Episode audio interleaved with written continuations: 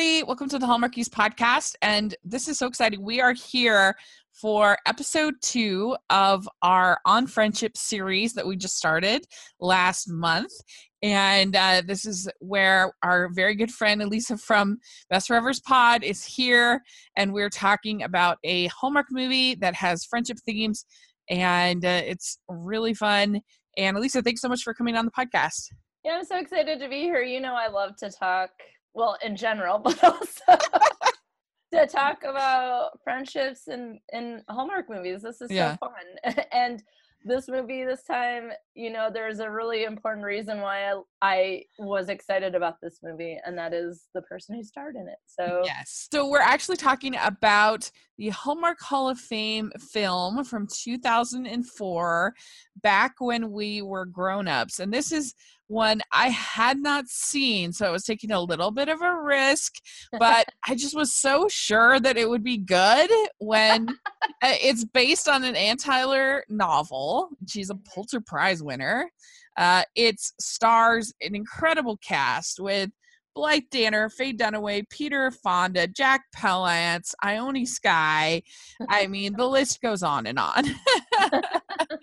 and uh, and so I just figured, why not? And I was kind of hoping when I saw it that it would be kind of like Hallmark's version of The Big Chill, kind of, and be that kind of friendship story. And it's not really but and it's kind of a nutty movie I, it's it's sort of i would say it's sort of hit and miss in the end Mhm. uh but uh but i i did read the actually i, I listened to the novel Mhm. this week and i think i liked the novel better which Yeah. is usually the case but i i think mainly because I will talk more about it but peter fonda in this movie was Mm. did you think he was just gonna like murder everybody he was so, he was a little strange and i think for me because it's it's for on friendship right and so Yeah. like you know i was thinking okay so we're gonna have maybe friendships later in life or you know something like that and i think that part was really hit or miss as you said and the movie was kind of hit or miss as we'll talk about but i think really what it showcased with him is that he had difficulties making relationships no matter what type of relationship it was and Mhm. he's certainly someone who could have used friends, but he was at the very least socially awkward. At At, the the, most, a serial killer. and I think when I'm reading about him in the book, I'm able to kind of temper that, you know, and make Yeah, him like a normal human. But he was strange. and it was just like, you know, and everyone has their stuff, right? We all have idiosyncrasies. And so it's not a judgment per se. It's just one of the things that Hallmark movies are about are about relationships, right? And Yeah. so it just was off putting, I think, for me, for someone to consistently have difficulty interacting with people. Because usually you might see something where they have difficulty, there's some sort of conflict or something that sort of changes it. Maybe they hit maybe not so rock bottom, but like a hallmark rock bottom, you know, and then they figure their way out, you know, and that's he was just consistently awkward through the whole thing. It's like he learned nothing. you're right. And they would show him as a younger person, and it was Yeah. like still serial killer. Like he's still in the like, making. In the making. good move on her part of uh, Yeah. even though they the the flashbacks to her actual husband he was also just a little creepy but less creepy He was more fun. Fun creepy but like and he's like standing there outside the window like why are you staring at me like what's going on but because he was better than the other guy was, I- grass is always greener, but everyone's grass was dead. and uh, the, it wasn't really like the normal kind of on the spectrum kind of social awkwardness it was like Yeah. a i don't know it was kind of controlling and like make sure you wear this kind of clothing and it, it was just so strange but he seemed to me just to before I forget, just unwilling to change or reflect or anything and i think that's why i was said that he was consistently that way like yeah never learned anything right? And so i think that was part of the the, the issue was that he was unwilling to change and in our life there's so many ebbs and flows that we have to have the ability to reflect on our communication our interaction with other people what we might have contributed to a situation, how we might be able to make adjustments. Like we don't constantly stay the same. And in some cases, we might need to make bigger changes than at other times in our life. And he just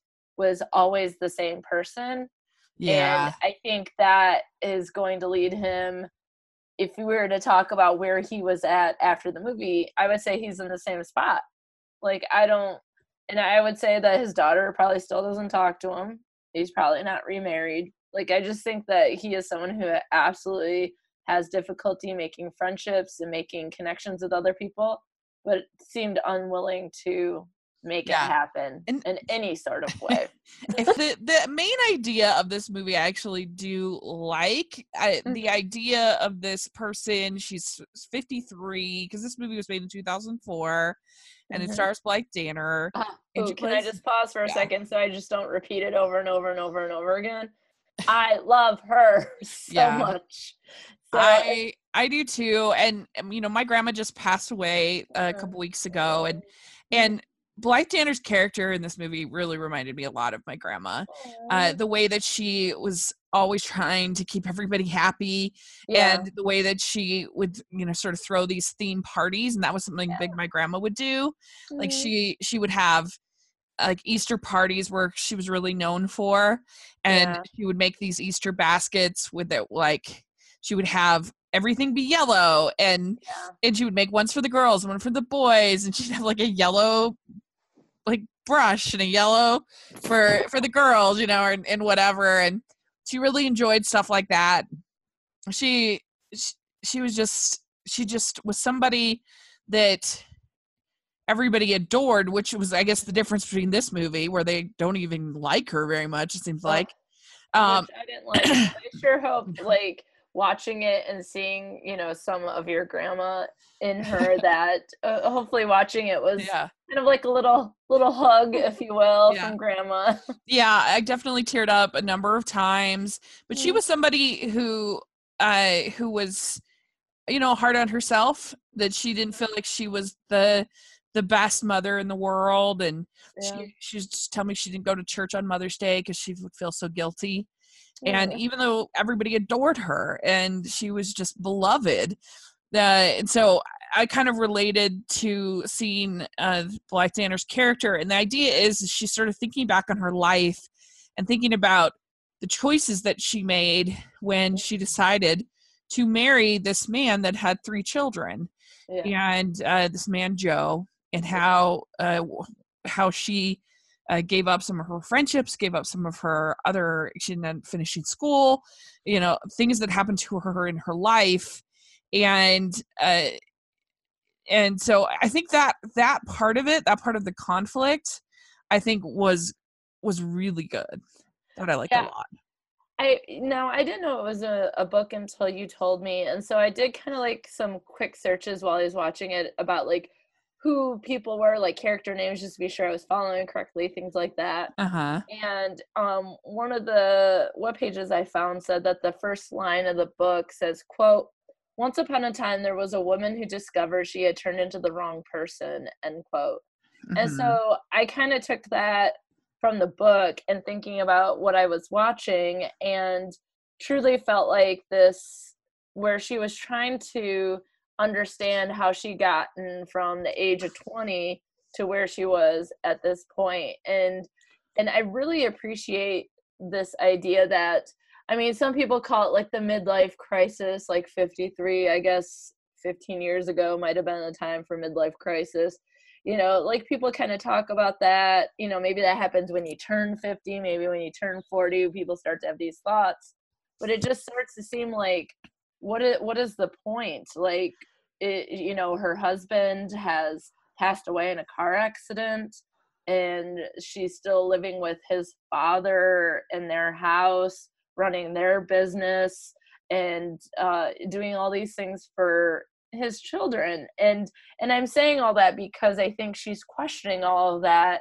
And so the movie is like a journey about figuring out who she is and did she in fact turn into quote unquote the wrong person yeah which i think is a very interesting discussion and i think blythe danner does a really good job playing rebecca and mm-hmm. uh, you definitely it's very easy to relate to that feeling because i think everybody has sort of a fear that they are going to be forgotten mm-hmm. that their life isn't going to matter uh, i think that's a really human experience oh, yeah. and maybe partly is because we probably aren't. You know, we probably are going to be forgotten in the grand scheme of things. I mean, I know, but we all cry ourselves to bed tonight. yeah.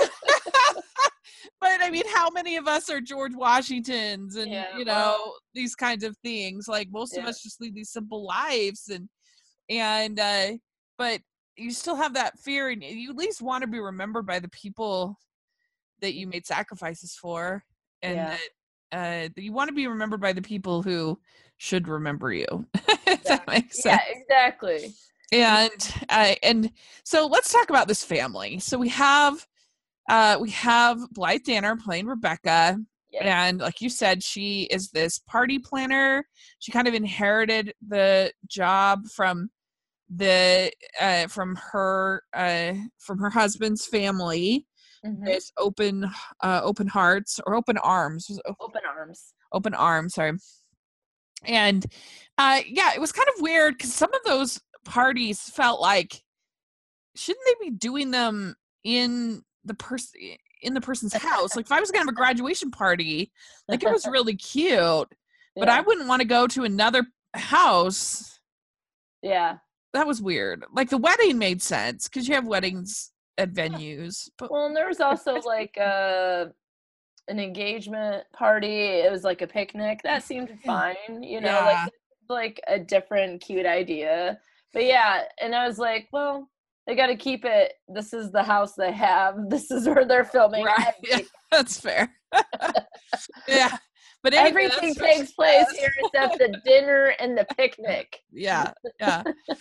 and uh, so she married Joe, mm-hmm. uh, and who we see in flashback only. Yep. Uh, and when she was in her early twenties, and she had been dating Will. Mm-hmm. Uh, By Peter Fonda. Yeah. And as an older man and uh, she she chose to be with Joe instead of to be with Will. And Joe had three daughters. So she has one daughter, uh, and it's the the names. Yeah, I can't deal with these names. Uh, anyone listening, I apologize if you have these names, uh, but I just, I mean, I just can't understand why a white woman with brown hair is named Min Foo. It just, it really was like, what? Yeah, I don't know. There, yeah, there was some questionable choices in naming. There's, Maybe it happened in the '60s and '70s, and as I've heard that was a time where people made choices under influence perhaps? I don't know. Yeah. Because you had minfoo you had nono which for the first five minutes i thought was nona and i was like that's okay and then i was like no her name is literally no no like they sound like names that you give like a toddler, but then like once yeah. you're an established adult, you need to kind of have a real name. Like so, Patch is not an adult name. no. And then there's Patch, and then there's Biddy, which uh, I guess is the most normal? most normal of. I don't want to say normal. Most common name, something yeah. I've heard of before. Right. And I was just like, uh, what is going on with these names? I hated the names. I mean, and I I have we have some different names in my family. Like yeah, his name's Sparrow. Yeah. Yeah. So I don't have any problem with creative names, but I don't know. Just like like I said, these were just it was I don't know. I felt like Anne Tyler, like what were you doing? Were you like picking them words out of a jar or something. Like, what is going on? Is there any discussion in the book about the names? no, not really. Uh, they, I can't remember they how they ended up with Minfoo. I can't remember, but yeah. yeah. So That's, yeah. Not not typically not what you would expect. We'll just say yeah, that. there you go. So basically, these different daughters that so no no, so no no is getting married at the Mhm. beginning of the movie to a man named Barry, and he has a Barry has a son named Peter, and that was I thought that the relationship between Rebecca and Peter was one of the sweeter Yes. I thought that was really cool relationship. yeah because uh he you know sort of resentful about having a new stepmom and obviously that's something that she can relate to and Yeah. and this no no is such a she's just she was kind of the worst i mean she was so selfish i Yeah. mean she's like she's complaining after after being married for about a month or two and she's like you would have no idea what it's like to be investing all of your energy into a child that's not even your own she says something like that and she, You're like, hello. what is wrong with you like she literally raised three children that were her own what? I'm like, think about your audience. yeah and. Yeah. And uh and yeah so she's getting married and then minfoo is pregnant this is her Oh, and I just I discovered I brought up IMDb again. Her Min is short for Minerva. Minerva. yeah Okay, so it's I short don't for know where the foo came from a married name, perhaps. yeah because she had three husbands so maybe Yeah. because she has one uh she has one child that's uh that's black and one child that's white and now she. a baby on the way. yeah and now she has a baby on the way with a man named Keem and Mhm. she ends up naming the baby Abdul Mhm. and they seemed all fine with all of that which is cool Yeah. like there wasn't there wasn't any part of the plot like they were more concerned about the fact that she'd been married three times than the fact that she yes. different races that was not a part of the plot so that was no, cool and, and I don't think they spent a lot of time on that. I thought there was other things where I was like, "Whoa, 2004, we were gonna do that? Okay, we're gonna say that? No, yeah that."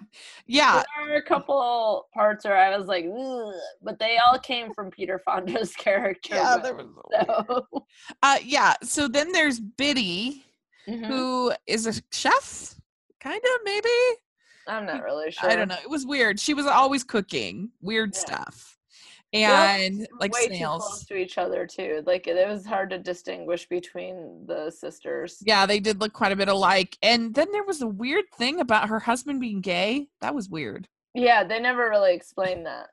yeah she was like troy's gay but we still get along just great i'm like what Super. Uh, yeah, I know. I kind of was like, did I miss something? Like. I thought I missed something like really important, and maybe we did. Maybe it was lost in translation of some sort. it was the early 2000s a different time yeah, I guess. i guess Where everyone had a gay husband. Yeah. I don't really know what that was about. probably It was very not- trendy in 2004, apparently. evidently. yeah. Uh, but yeah, I really kind of hated all of these women. They were just so selfish and so ugh, And I, you the know, the thing about it was that they were adults, right? So Yeah. these are folks who are getting married, they're having children, they have jobs which seem to be uh, tied into the open arms business. Um, and so, like, the Blythe Danner's character, Rebecca, had been around for decades at this point. Like, as long, longer than those adult children, it seemed, or like at least uh, soon into their life, right? yeah, I mean, they looked like they were all under, certainly all under 10 years old for sure. Yeah, when when Yeah. she married Joe. And so it's like I would expect Peter who was a child, right? He's his uh new mom is going to be no no after the like the marriage, right? And so Mhm. like Peter is what 10 years old. So kind of like the same. I mean, it's supposed to be parallel, I think, or at least that's how it came across to me. Mhm. And I would expect Peter to be disinterested in his new mom or having difficulties with that. But this lady's been around you for decades and you treat her like she's just like an annoyance. Like Yeah. they Like- were so disrespectful to her in my opinion. Like they didn't want to do family stuff that she had planned, like a engagement party. They didn't made fun of her because she often like it's a party planning business. And so it seems like the family did a lot of toasting. And so Right. they like make fun of her toast and things like that. And I was like, oh my God, like that seems to be something that's like a tradition and they had photos of it. And although Will, played by Peter Fonda, thought it was kind of strange, it's one of those things where I was like, that's kind of a cool family tradition Right. would miss if Rebecca was no longer there. But they acted like maybe they're just taking her for granted. But at the same time, I would expect them to have already gone through those feelings of not being interested in their stepmom and getting beyond it. Like you're 30 something, you're you're 40, like get over it. I don't it's not like Yeah. continuous conflict. Like I mean, she would really be she would be the major parent that they would even remember. Let's be honest. I mean, Yeah. how much do you remember of what happened before you were 10? Like we really don't. I mean, they would have memories of here and there, but like Yeah. yeah. it's like moments or birthdays or it's because of photos, you know, things like that. and especially with them having like rocky relationships you think that they would be way more s- sort of empathetic and understanding and uh yeah it's like the the when the von trapp kids were bratty but like they never grew out of it like Yeah. what and uh Even Peter, the ten year old, grew faster. He grew like almost the most in this whole movie, and he's a he's a child. He is a minor. He's not even a tween yet. right like uh, towards the end like you're saying with the toast she Yeah. does a sweet toast to poppy the jack Palance character Yeah. and uh and patch says another one of those everlasting rhymes of hers And it's like what is I- wrong with you and also it's like people can hear you talk smack about it later i guess i don't know or maybe just be like if she didn't do the toaster you're gonna be like well and then she didn't do anything for poppy at his birthday like ah yeah. It's like be appreciative for the people. It doesn't seem like, from what I gather from the movie, Rebecca was trying to figure out how she gotten from 20 years old to where she is now. But she she did seem to maybe have some moments that we saw in flashbacks. But in general, it didn't seem like they had any true beef with each other, other than maybe growing pains of yeah a new mother and you know faye dunaway who's their their biological mother in this movie maybe doesn't exactly help situation like they call faye dunaway mother but like they don't sort of address blythe danner as their stepmom in any certain way they seem much more excited to see faye dunaway and get gifts and all this kind of stuff and then sort of the gift. What does she? She gets Bly Danner an apron, and she's wearing an apron, and it's like, hey, cool, an apron. She goes, wanted to get you something practical. Like she has nothing in her life besides running this family's business, and beyond she's practical yeah married into this business. Yeah. and her husband has passed away.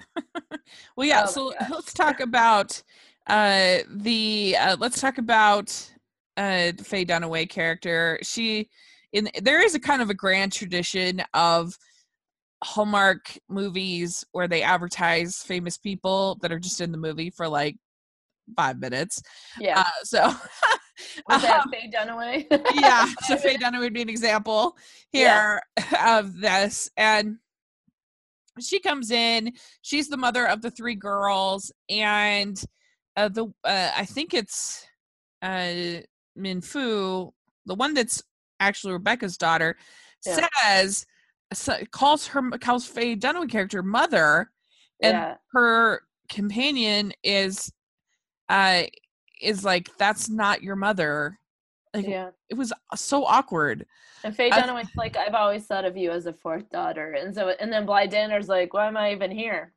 yeah my own child is even my own child. oh, and it's like, well, yeah, I guess some people are fast and loose with the whole mother name.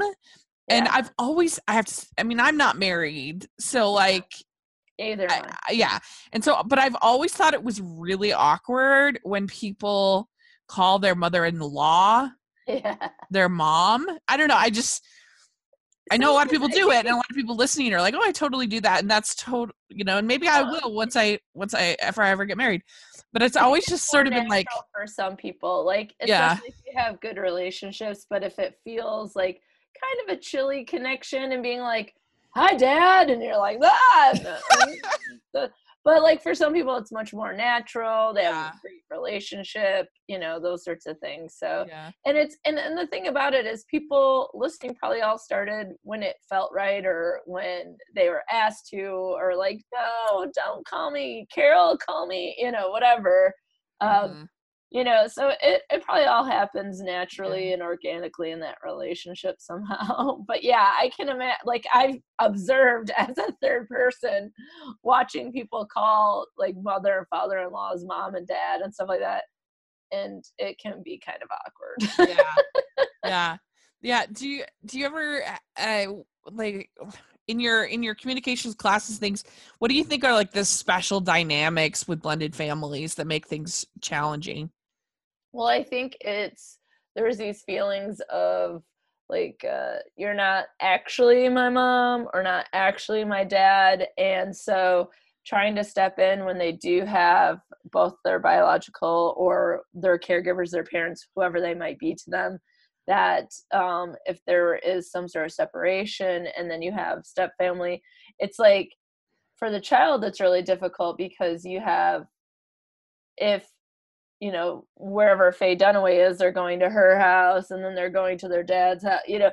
So there's a lot of things, and you have to like create, in some ways, a new family dynamic with blended families. And that can be pretty challenging because, uh, based on the age of the kids, how the relationship started, how, you know, where people stand, where the other parent um, feels about everything, you know what I mean? Like, I, I think there's a lot of moving parts and i think that you know there are a lot of parents who do the absolute best they can and are really doing you know a bang up job in the sense of like you know talking about it working together but that's going to be really difficult because it's also like you're stepping in and there's so many one of the things i do appreciate is that there are so many okay this is when like social media is really good. When people post videos and i just saw it for like father's day where a stepfather is the father's day gift is wanting to be adopted by him. You know like that stuff is so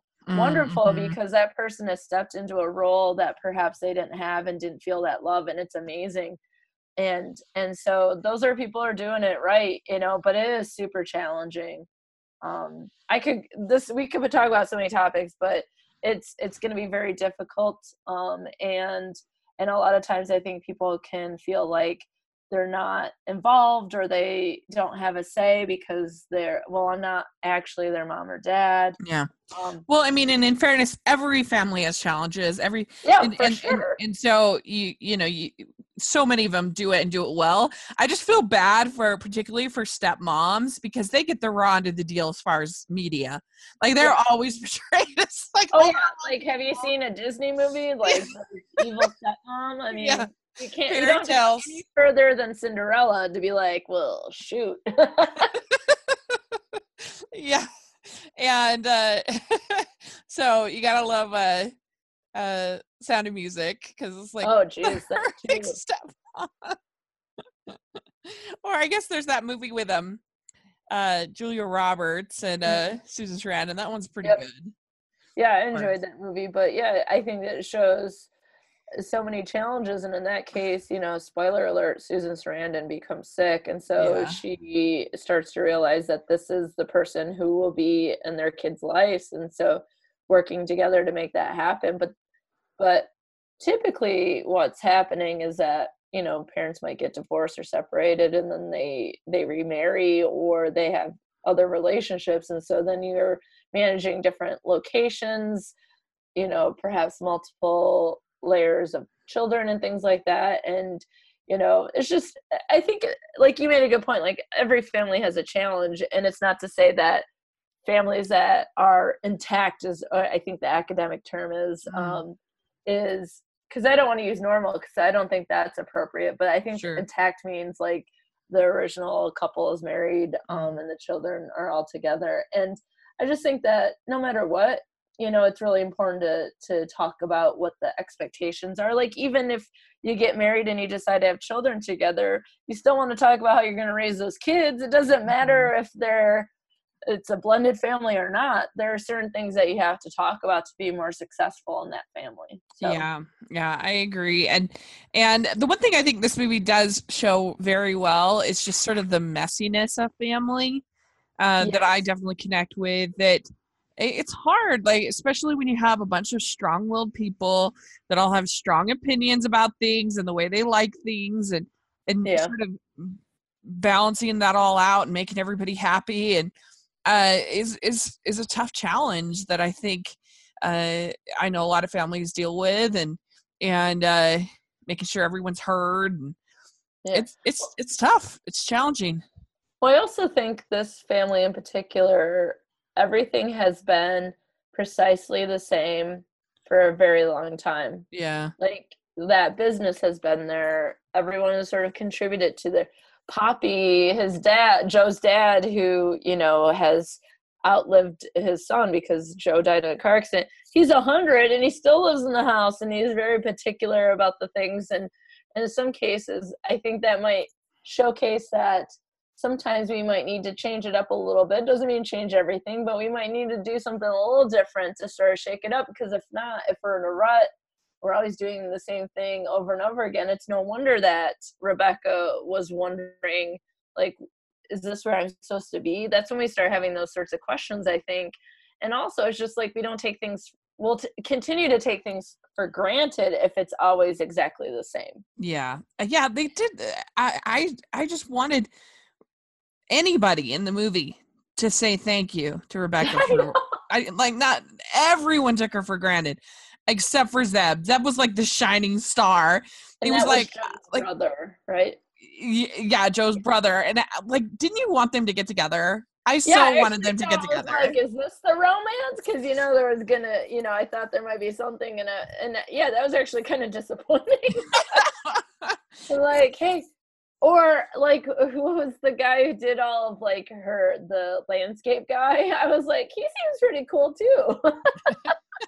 But he was so young the landscape guy? He was balding. He can't have been that uh, oh, maybe i'm thinking of the the uh, i'm thinking of the plumber guy.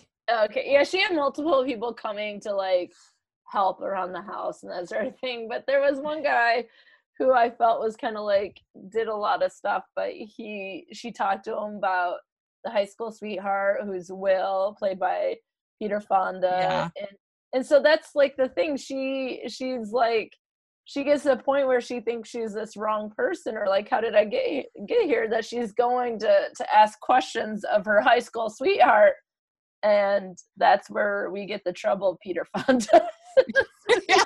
I mean, I'm gonna just believe to myself that like eventually they end up Zeb and yeah, Rebecca like, end up together because because yeah. they had chemistry. I thought the actors had chemistry. I thought. I mean, she talks to him seemingly every single night. She talks he to was, him. He seemed to be truly her best friend. Yeah. And, and, he seemed to be the only one that noticed her or said thank you or cared about her at all, aside from maybe. Or when Peter. she starts to feel like she's being erased and won't be remembered, kind of like you were talking about before. I feel like he's the one who's like, "No, you're important to us. You you belong yeah. here." Those sorts of things. Like he's the one that seems to have his finger on the pulse, so to speak, of understanding Blythe Danner, mm. um, and just everything that's going on and what be what might be needed in that situation. He just seems like he's a caring guy and he cares about this person because she's been part of his life for so long and is can appreciate everything she's done but also is a really good communicator in the sense of he knows when to say things and sort of the right things to say to make her feel better Yeah. And that is someone who's good at social support. We're not always good at social support because I think that we're very particular individually, and unless we can tell someone precisely what we want, that person might never be very good at social support. And maybe Rebecca never indicated what she might need to feel supported, but he certainly understands that, and that is very rare. Yeah. And I loved Zeb. He was the best, and uh, he he kind of reminded me of maybe not quite as funny, but he, he kind of reminded me a little bit of uh, Billy Crystal's character in When Harry Met Sally. oh yeah, Those two I mean, Billy Crystal's got that comedian edge, but I Yeah. yeah, totally. but just the way because they spent so much time talking on the phone in When Harry Met Sally, and that stuff. oh yeah, a lot of this dynamic is them talking on the phone and him and, and him kind of giving advice and her you know sort of venting a little bit to him and uh, I think the the social support that he reflects best is the emotional support because he listens to her. Uh-huh I would say the esteem slash ego support because he makes her feel good about the decisions that she makes, and then any informational support, so any advice he gives. hmm So I would say he's probably best at emotional in esteem, and then probably as like a secondary information. So, but was he did it well, Yeah. and that's like that's what social support is about. You want to feel supported, and most of us are considering how we think we want to get social support, so that's what we have to provide to the other person. But Mhm. that's right. We need to think about the type of social support that person needs that we can give them, and we might not be able to give them the type of social support they need. And that might be part of the problem is that none of the kids or Poppy or Will know how to provide social support to Rebecca. yeah And yeah the other thing I would say is that just by and far, like Zeb is, I would say, her closest friend. And she even mentions that, like, what happened to the friends that I had? She spent so much time focused on Joe and those kids that she missed out on having relationships, friendships. And I think that's what's critical. Something to pull out of this is terms as a friendship theme is mm-hmm. that our partners are important our family and our kids are important but it's also important to have friendships because when the kids grow up and they they move away and they start building their own families and things like that or as we age and our partners pass away hmm friendship is always something that we need in life and so to me it's like throwing it completely aside once you get married or once you have kids i think Mhm. might be a choice that that could later have consequences maybe Mhm. it won't but Mhm. I think it's one of those things that we always want to maintain our friendships or to continue looking for friendships. And Mhm. Zeb mentions, um, she's like, I don't really have any friends, and he's like, I'm a friend, and he's like, you have Poppy, you know. He kind of mentions like, she's like, relatives aren't friends, and he says relatives can be friends too. Yeah. And I think that's true. Siblings can be friends. I think, as their point, parents and children can be friends. But it's also a different type. It's a blended friendship. You have family and friendship together.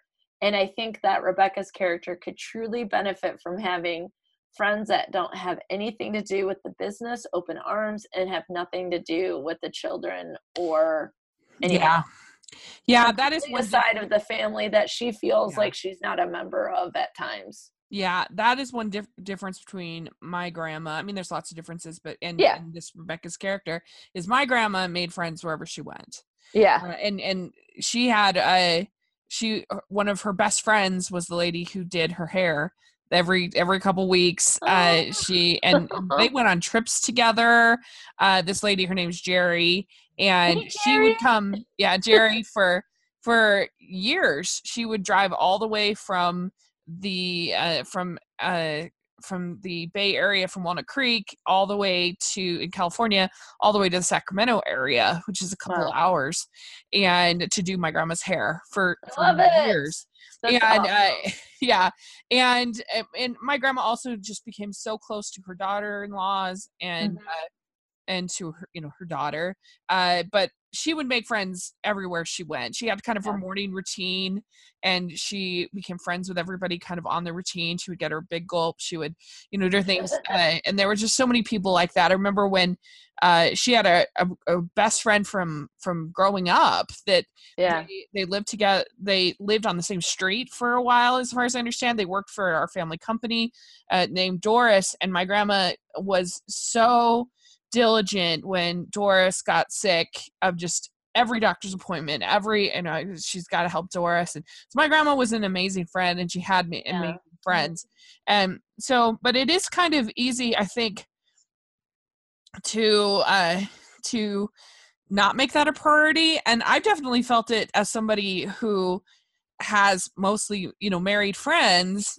Mhm. and it's so it's just so challenging yeah. to get together because not only do you have just such different lives but you're just your like the the practicality of your schedules yeah. is so different you know and it's convenient for for me to get together uh in the evenings on the weekends. That's when it's the most busy for them and yeah. it can be Yeah. very difficult to make everything work and to get together and uh you know you just try your hardest to, yeah to do that but i don't know it, it's it's a challenge like being friendships as adults is is hard Yeah, it's hard. And the thing is, that might be assuming going into a friend getting married or having kids that you're already friends with them. So it's challenging to manage that when your life is different than what your friends are now going through, right? So I've Yeah. been friends with, let's say, my best friend Kate since we were in high school. And so she's married and has been for, I think, at least 10 years. I would have to look at a calendar. Sorry. I'm like, what year is it? When did she get married? um but yeah so like 10 years and then they have a kid and so her life eh, you know i've been a part of it all along and so the one really cool thing about kate is though is that is that oh, you know it is challenging to be married and it's challenging to have kids it's challenging to have a kid with special needs and there's still that ability to work with her husband um, with her schedule with her mother maybe um, taking the child for some time so that she can have one-on-one time with her husband but also be able to spend some time with her friends. And but that might be different than now where if i make a friend with someone who is about to get married or have a baby that might Yeah, be completely different. But nonetheless there are challenges. And so you're exactly right schedules are different and even if it's like this is what i tell people okay even if you're like okay I can make a time for an afternoon for us to figure out what our schedule is going to be, right? Like one afternoon to figure out maybe it, maybe it won't take long. Maybe it'll take 5 minutes, maybe it'll take an hour. But figuring out schedules and if the one thing that you have in common, for example, is that you go to the coffee shop to get coffee on the way to work or you know something like that and you can swing at the same time, even if you stand in line for 5 to 10 minutes get your coffee, talk for a few minutes, you're still checking in with each other. yeah Or if it's like, I have a break at the time that you take lunch or that sort of thing, even, you know, being able to text for a little bit. And I have a friend who commutes over an hour. And that's when she's like, on this day, I talk to this friend, and on this day, I talk to this friend. Mhm. And so she um, does the hands free talking on the phone while she's commuting. And I'm like, genius, right? And it's just one of those things where I think, you know, we have to be more creative, but I think it's important. And it's not saying you have to have 57 different friends and a Mhm. partner and kids and, and then, cause I mean, there's so much going on. Sometimes I'm like, I don't have kids or a partner. Sometimes I, I think I look at what people have to do. They post on Facebook and I'm like, I don't know how you do that. like, how do you make all the cupcakes for the class and you have this thing for that kid and you have this made for that dinner and this thing for that? Like, I'm in awe. yeah i I- know what it's you mean It's a wonder I can clothe, feed, and get myself together and two cats. yeah i mean darn it, honestly we can find some friend time. We have to. Yeah my my most friend reaction friend interaction these days is honestly with probably with the podcast i Yeah. mean people like yourself people like uh, you know, people Lisa and Casey and Caroline and obviously Amber, uh, you know, that I'm very good friends with, and we really got to know each other. But then also, I I have like my friend Jen, who's kind of my movie buddy. Mhm. she's uh, she goes to a lot of the screenings with me, and we have so much fun with that. Um, Yeah. You know, then there's friends that that that we just make it work one way or another. Uh, that uh, my friend, actually, I have a really good friend named Rachel, uh, who uh, she is uh, she has three children now, Mhm. and we we did a book club for years with my also with my cousin Danielle, who I'm very good friends with, uh, very close with, and so every couple of months we try to have a little brunch where the Yeah. three of us will have brunch together Mhm. and uh and because danielle has you know she has two children and uh, and so it's it's just it's challenging but that's what we've been able to make work and that seems to be enough of a connection to kind of keep everything. Obviously i'm connected to my cousin but yeah, you know it's one thing to be connected and to be a friend. Yeah, but that seems to be enough to kind of keep things going but uh and i you know then i have a couple other friends at church a couple other things uh y- y- that i'm able to feel supported enough in my life and Yeah. but it, it it can be it can be difficult it can be hard and and uh, i don't know i just in some ways i felt like these especially these three adult women were kind of unrealistically cold like i i just can't imagine especially people that had been through multiple relationships most of them it seemed like Mhm. uh had been married several times had been through things that i can't imagine being so clueless and so callous and I want to be like, give me a reason. Like, is what does she do to you? At least in your eyes, is it just simply she's not Tina? She's not my mom? Because like, that's for eight year olds, not for 20, Yeah. 38 or 48 year olds. yeah like, like i said the von Trapps grew up they grew out of it like they Yeah, moved like- on I mean, Peter, again, the 10 year old was like the most open and growing person there was. And I just thought their friendship was great. He invited Rebecca to like their grandparents' day and and and she Yeah, went was even sweet. though he, she wasn't. He goes i know you're not actually my grandma. And i was just like this is the stuff that makes the difference right? Like he had a connection with her. She tried so hard to like do things with him when he was over and feed him and and like let's do an activity. Let's play scrabble. And they talked and they mm-hmm. connected and and it seemed like none of the adult children were willing to talk and connect with other people they saw everyone as a nuisance yeah the, i and I agree just yeah like, other people are not a nuisance. Like, okay, we have annoying people in our life. Don't get me wrong. I mean, we've stopped talking about Will, but probably because he's that annoying person. Yeah. There were other parts of the movie that seemed like I kind of wondered if the director was going to go a certain way Yeah. and then decided not, but there were still sort of remnants of that other way. Like for instance, when uh the when Nono is getting married, they announced that the, the one of their waiters is going to be doing the ceremony, and then there was this weird like alternate reality thing with the waitress being weird. But then it, once it came to the actual wedding, it was like perfectly fine. yeah, you're like, who's this person? That like, felt- like nowhere else in the movie do we get this weird kind of i don't know like i don't know what to call that sort of this alternate reality kind of like it's like she had like Nightmare a dream vision about like yeah the officiant being like a waitress or something yeah like it was can like- i take your order please instead of like the vows during the wedding. uh, and so it's after the wedding that she finally decides to call will Mhm. and uh and she has the conversation i think it is with zeb actually and she says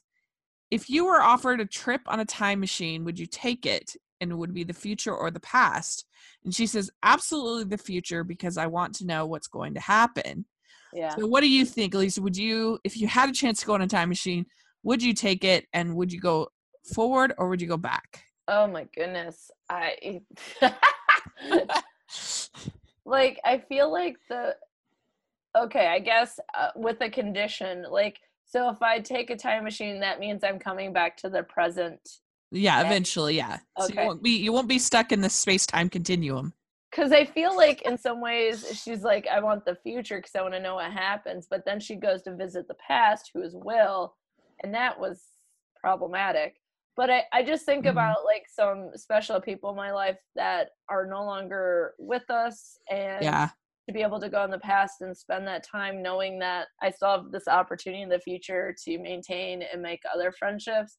I think I would go in the past. Yeah. I mean, I always said I would go in the past just because in any episode of Doctor Who, going in the past is way better than going forward. Well, I just like I don't want to future dystopians are always terrible. Yeah, I was like, I don't want to go into the future and realize that I am going to be living in fear for. I mean, uh, Yeah. a lot of people already are, right? Like, you know, I don't want to go in the future and then come back and be like, it was awful. I mean, I guess you could try to I kind of help make that past. not happen, but yeah. But if I go to the past and it was awful, I'll be like, good thing that's over. right, yeah. I mean, you the have to make future, sure. I have to wait for that to happen. And yeah. yikes. yeah, I would definitely go in the past, like, and what for what you say as well about seeing people that you miss uh, that are gone. Uh, she gets ready for the date. She goes on the date with Will, Ugh. and, and he's just odd from the very beginning. Uh, he, I guess he's he has been divorced, and he's just it's just he's just strange. He's a strange man. Um, and we find out on the on the first date with Will, we find out that she lost Joe when she was only 26. Yeah, so early on in their marriage. Yeah. And according to her, the girls had just adjusted to her existing in the family, which And is again a little surprising for kids that age, 6 Yeah. years. But Well, I mean, if they're going through tweenhood slash teenage years, I mean, anything can happen during I that guess. Uh, Again, they didn't grow up. They're the Von Trapps who didn't grow up. well, the other thing that seemed crazy to me about Will is that he was still bitter. He was like, I trusted you. How dare you? What you did to me back in college. what? Well, they were high school sweethearts. Uh, Someone get me the stats immediately on how many high school sweethearts stay together. I know there are many of you out there, and Yeah. My best friend in high school is still with her high school sweetheart. So it, amazing. But I think the stats don't support it. I mean, to be bitter that it Yeah. didn't work out, like, uh, uh, I totally was like, yeah, she should leave here because she might get murdered. And like, Yeah. He's just so weird. He, it was just a, I had a couple thoughts about him. One, I was kind of surprised that he was a doctor. I don't think we learn what kind of doctor he is. He has a white coat on at some point. So it's like, "Eh, okay. Um, and I mean, bedside manner would be absolutely horrendous. So Yeah. if he's in practice for himself, is he at a hospital? I had like many questions about that That's true. because because I thought he was a little too like I mean, there's lots of doctors that don't have good bedside manner. We talk about this a lot in communication. Like there's lots of things that you know doctors could do to enhance their ability to communicate with their patients and to listen and things like that. There's lots of great doctors out there. There's other ones that could probably take some of those tips. He didn't seem like he would ever take tips nor learn from them or try to get better that he is stuck from whatever age he was 19 20 and he's never grown past that and yeah.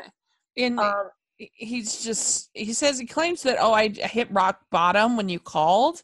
So I guess there was this, this divorce was really brutal on him, but yeah I don't know. I just felt like, she i was think he says at a dinner with rebecca that at just one point the wife came home and said i want you gone he has a teenage daughter is very emo very like i hate everyone including my dad and I only do things if you get me cell phones and so like she doesn't get along with him. His wife is gone. He's hit rock bottom. This person that apparently he never got over calls. Um and it's like she's someone's like oh this is great if you fell in love again or something like that. And she's like well i think we've fallen in fondness. And so i don't think she ever saw will as anything more than trying to understand what where her life got to where it was. Yeah. And to see him as friends and then like he tries to kiss her and, and things like that so awkward. It is. But then she kind of says, like, I don't think I'm going to see you again or in the future or anything like that. And he's like, Well, here you go again. This is what you did last time. And so I feel like he was, she was only, she needed Will to learn about who she was. And that's unfortunate for Will.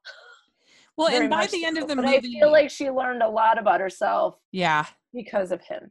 when Well, by the end of the movie, and 53. yeah, she's like accepted. Kind of, she's turned into the person that she was supposed to be. Yeah.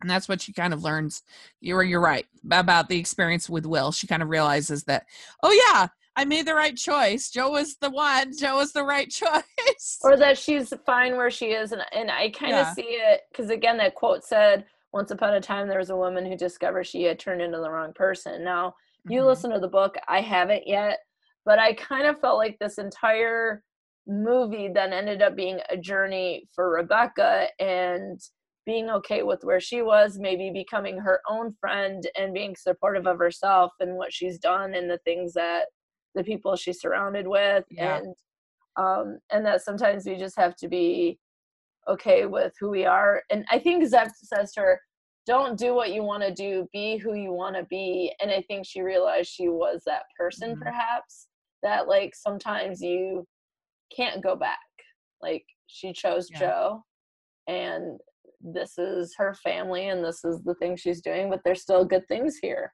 you know and that we can all be appreciative of sort of our journey and who we are and um, again her daughters could be a little less chilly to her. Mhm. yeah. Oh my goodness. Yeah like are there any moments where they've ever been maybe they're just not sentimental folks. That could also be the case and like i guess no judgment there but some people need that. I mean i don't know. There's being sympa- uh, sentimental and just being mean. I, I i i feel like you should treat the people in your life not that you should baby and coddle people but you should just say thank you. Like you don't have to be ooey gooey about it. Just say thanks. Thanks rebecca. Thank That you was for nice of you. my engagement picnic. Thank you. Thank you for planning my wedding. Thank you for yeah. my mom when my dad passed away five or six years into your marriage. Like i mean good gravy. Yeah. Well i also i did like the way in this movie that it like i said i like kind of the messiness of family life and Yeah.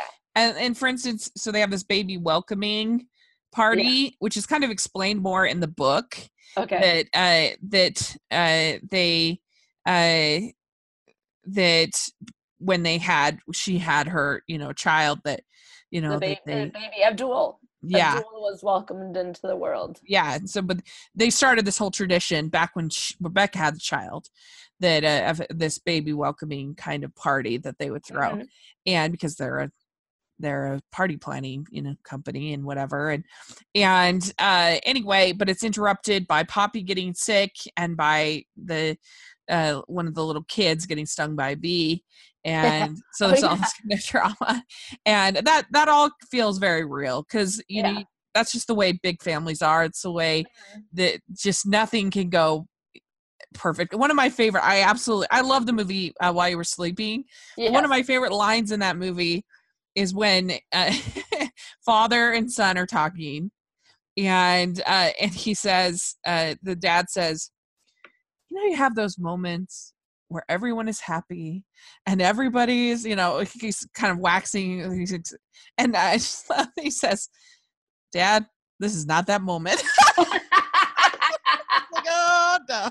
Because I even wrote that like she has Will over for like a dinner yes and everything's like chaotic, right? And Yeah. so like people are coming in and like the phone is ringing off the hook and there's the men coming in to fix the backyard or whatever. Like it's just like life. Like these things are always happening. And so do you ever just want a day where everything seems to go your way, but instead it's like, oh, we had a storm and the basement's flooded, so now we have to have these people over, and then I get in Yeah. the car to go to the store, and then this thing happens, and then this kid gets an ear infection. It's just like Yeah. it's like watching life as it exists, and I think I think you're exactly right. I think that is really a highlight of this movie and I think the other highlight is, I mean, Blythe Danner always and forever. Yeah. But I feel like her journey, like we have to be okay with ourselves first before other people are going to be okay with us. I think. Mhm. So like, what do they say? It's so cheesy. You gotta love yourself before other people will love you. But I mean, there's some. There's so, it's cheesy, but there's some truth to it. Like you know what I mean? Like we have to figure things out. We have to figure out where our space is, where our places who our people are. Um, and and I just like the line that Zeb, be what you want to be. Yeah. He says, You're fine the way you are. Yeah, Yeah. And I did think it was interesting too when she says, When I was young, I wanted somebody other. And that's why I was drawn to Joe. Now I Yeah. think the idea of being drawn to someone different is exhausting. And that, that totally makes sense because she's with all these people all the time that are different, that are like mean and horrible. yeah. but there is there are some people who are always no matter what relationship they're in might always be like well the grass would be greener over there. And then when you get on that grass and you're like oh the grass might be greener over there. So maybe if joe you know it could very well be if she was still married to joe and this movie existed would she be questioning whether or not she should be married to him? You know what i mean? Yeah. or if they were divorced and she was starting a new relationship sh- would she be wondering about whether or not she should be back with joe? Like there might just we i think there is this human nature of like the grass is always greener. It's like no here's the thing people. We should be watering and tending to our own grass. Because those are the things. Solving problems and communicating in our own relationships is what's going to make that work right? Yeah. Unless it's just a relationship that doesn't work then you know If it's a toxic relationship.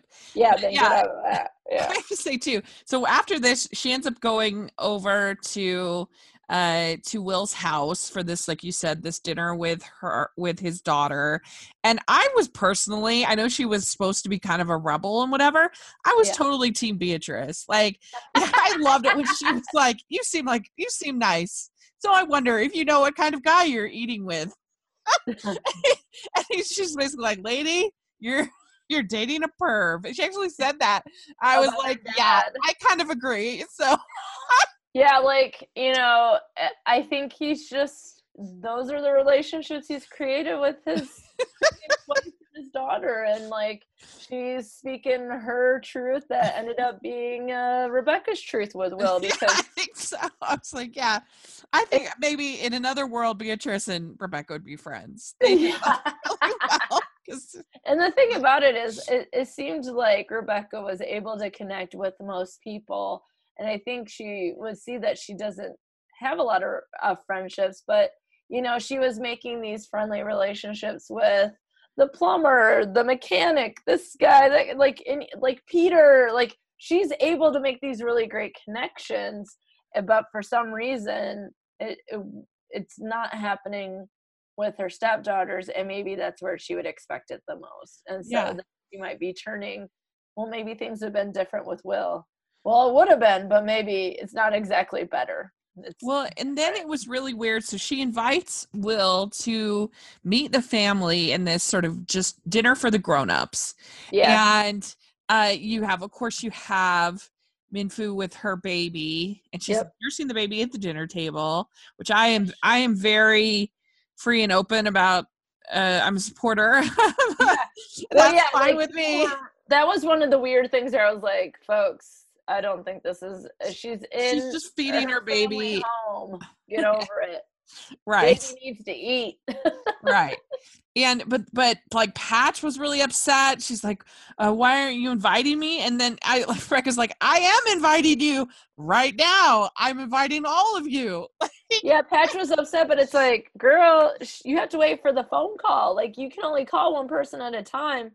And Right. maybe email wasn't really popular yet then, because then you can just invite everyone at once. yeah and uh and there she's kind of dismissive i think it's patch is like what is this flight attendant casual sort of criticizing her clothes. Oh yeah, they. I wrote that down too. It's like, um, everyone asks, "What are you wearing?" Like they're all on her case about what she's wearing. Like they that they had no concept that this woman has been a huge part of their life for years, and that their dad has passed away years ago. and that Yeah. she is still a human being who has interests in relationships so that it's like how why would you ever wear anything different because she'd like to wear something different to go out on perhaps a date or to go out to dinner to a nice dinner and there's nothing wrong with it she doesn't have to wear an apron for everything like come on Yeah. Yeah. And, uh, but then Will's even worse because she's like showing him photo albums and stuff like a normal human being would do. And, and he's like, why are now you've got me in here looking at years of toasts? And Like, yeah that was rude. What is wrong with you? And so Yeah. she dumps him. He's gone, thank goodness. And and she talks to Zeb and he quotes George Eliot and he was the best. And and then we finally get to Poppy's 100th birthday. And I did really like Poppy. I like Jack Palance. He was so cute. Okay, question. Did you notice I felt like his birthday sign said happy birthday poopy, not puppy?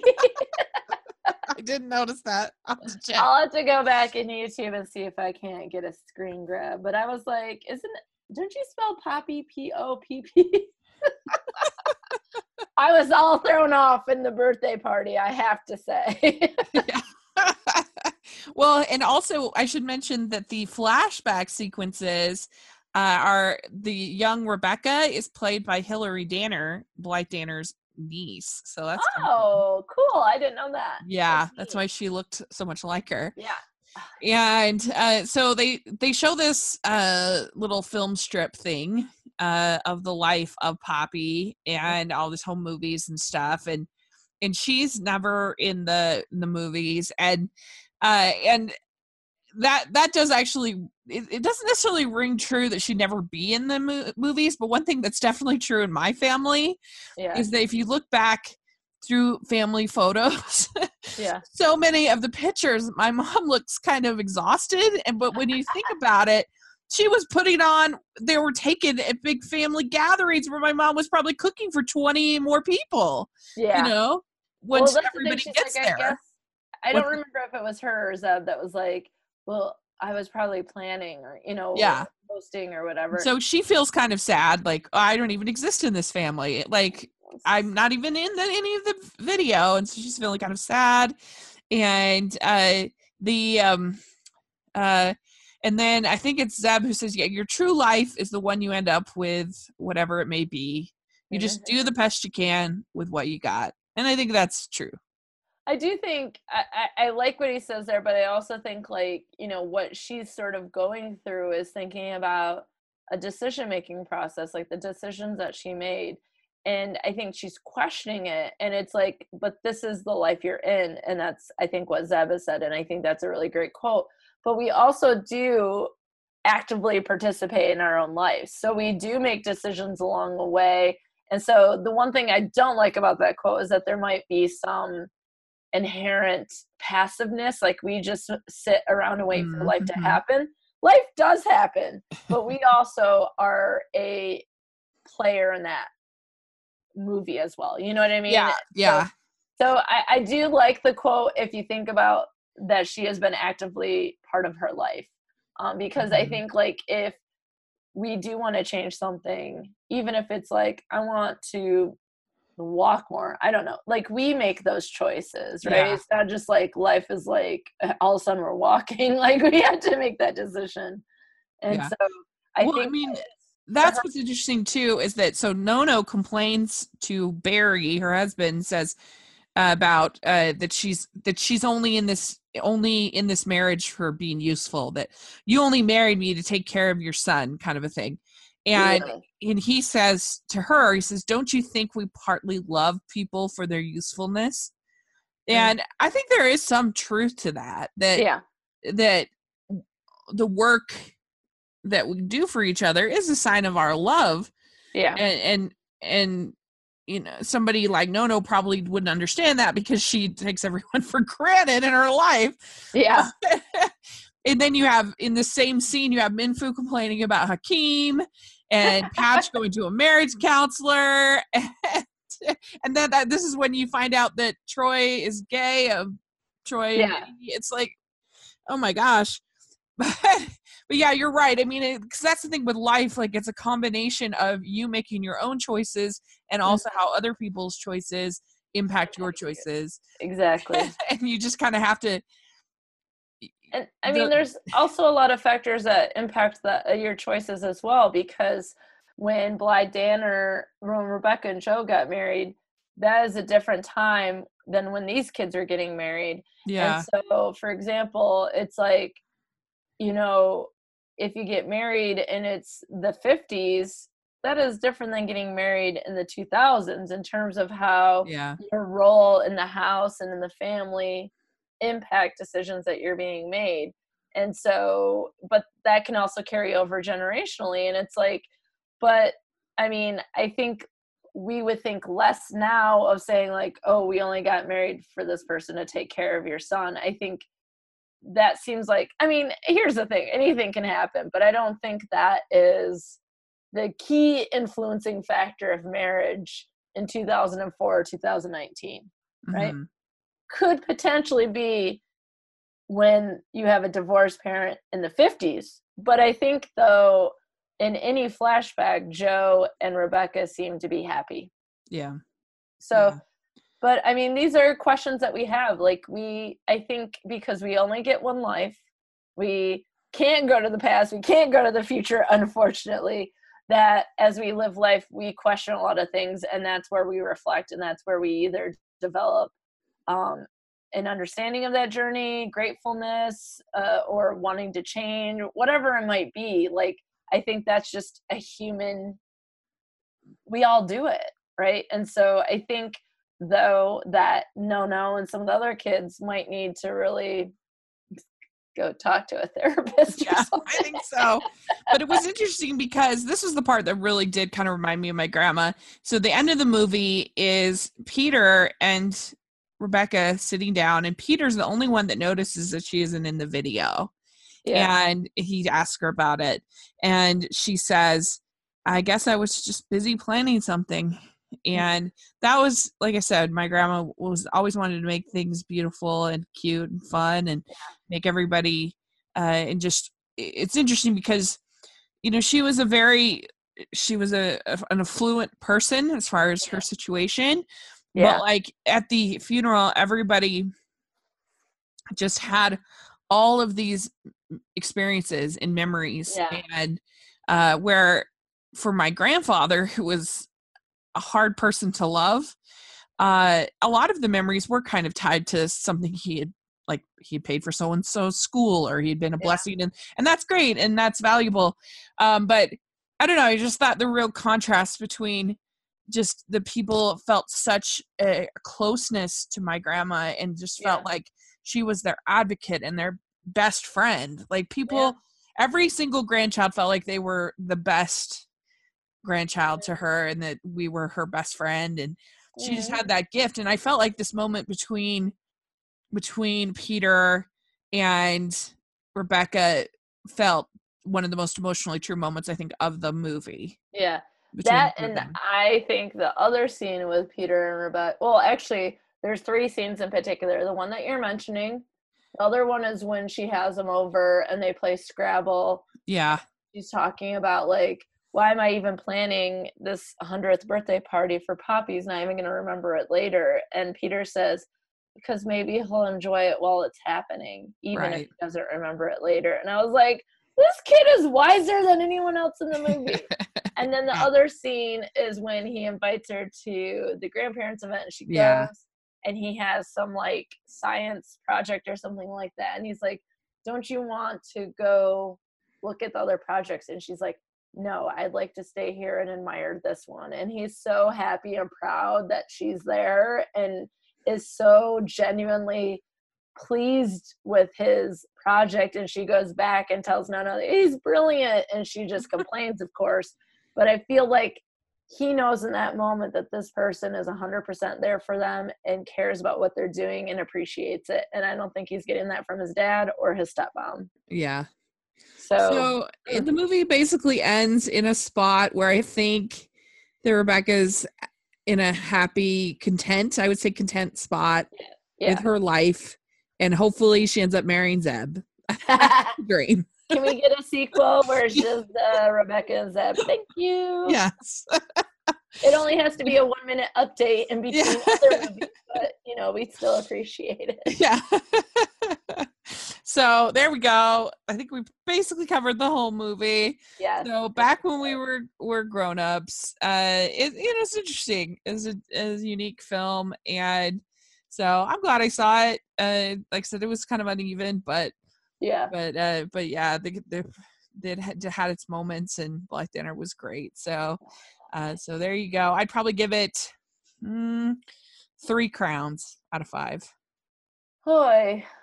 Um, can I give it a lower score because I just didn't like some of the characters? No, you're fine. I'll go with two and a half crowns. yeah, I get it. I yeah Will I- the I daughters, they all need to get it together. yeah Be reflective. Be grateful. Say thank you. yeah. Team Beatrice. That's Rebecca and Zeb never change. yeah, that's right. so there you go. If any of you listening have seen this movie, and it is available on Hallmark Movies now, if you guys have the app, uh, then you can watch it. It's also easily available other places. um, so if you have it, uh, if you've seen it, uh, let let us know what you think.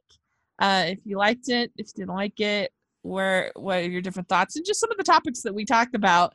You don't even need to have seen the movie to kind of talk about yeah if you if you're a step parent and you can relate to some of the things uh that would be really interesting uh, to share your thoughts in the comments or on twitter we'd Yeah, love to share your hear experiences because Yeah. like neither of us are step parents. no So and i i never had a step parent growing up either so i i Yeah. i, I can't but anyway if you have any thoughts on what we talked about then let us know that would be great and the current plan for next month for on friendship is to cover the uh, we're going lighter and fluffier we're going to talk about the uh, uh, we're going to talk about a country wedding which Mm. is all about your classic story of two friends who uh who are are so close and then one of them goes off and becomes a famous country music singer. So it happens All all right. the time. Yes.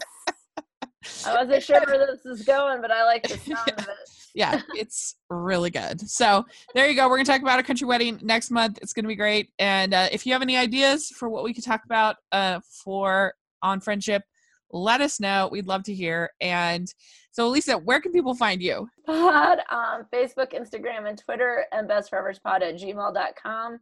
I'm at elisalucas.com, but that website is still under construction, so don't mind the dust, so to speak. Yes. And you can find me at Rachel's Reviews, all of our social media on iTunes, Rotten Tomatoes, all over the place on YouTube. And I have family movie night uh, that I have every Monday night. And so I'd love for y'all to check that out. And uh, make sure you're following the podcast at Hallmarkies Pod, at Hallmarkies Podcast, all our social media on iTunes and YouTube. If you're listening on iTunes, please leave your ratings and reviews. If you're listening on YouTube, please subscribe to the channel. Give us a thumbs up. We really appreciate all of your support. And again, let us know your comments and thoughts. We really appreciate that. We have our Patreon group, which is so much fun. Uh, for $5 a month, you can be part of our special Facebook Patreon group. And uh, thanks so much. And uh, yeah, we'll talk to you all later. Bye. This podcast was brought to you by Hallmarkies for Hallmarkies. For more information about how you can leave your mark on Hallmarkies, visit hallmarkiespodcast.com. Link in the description.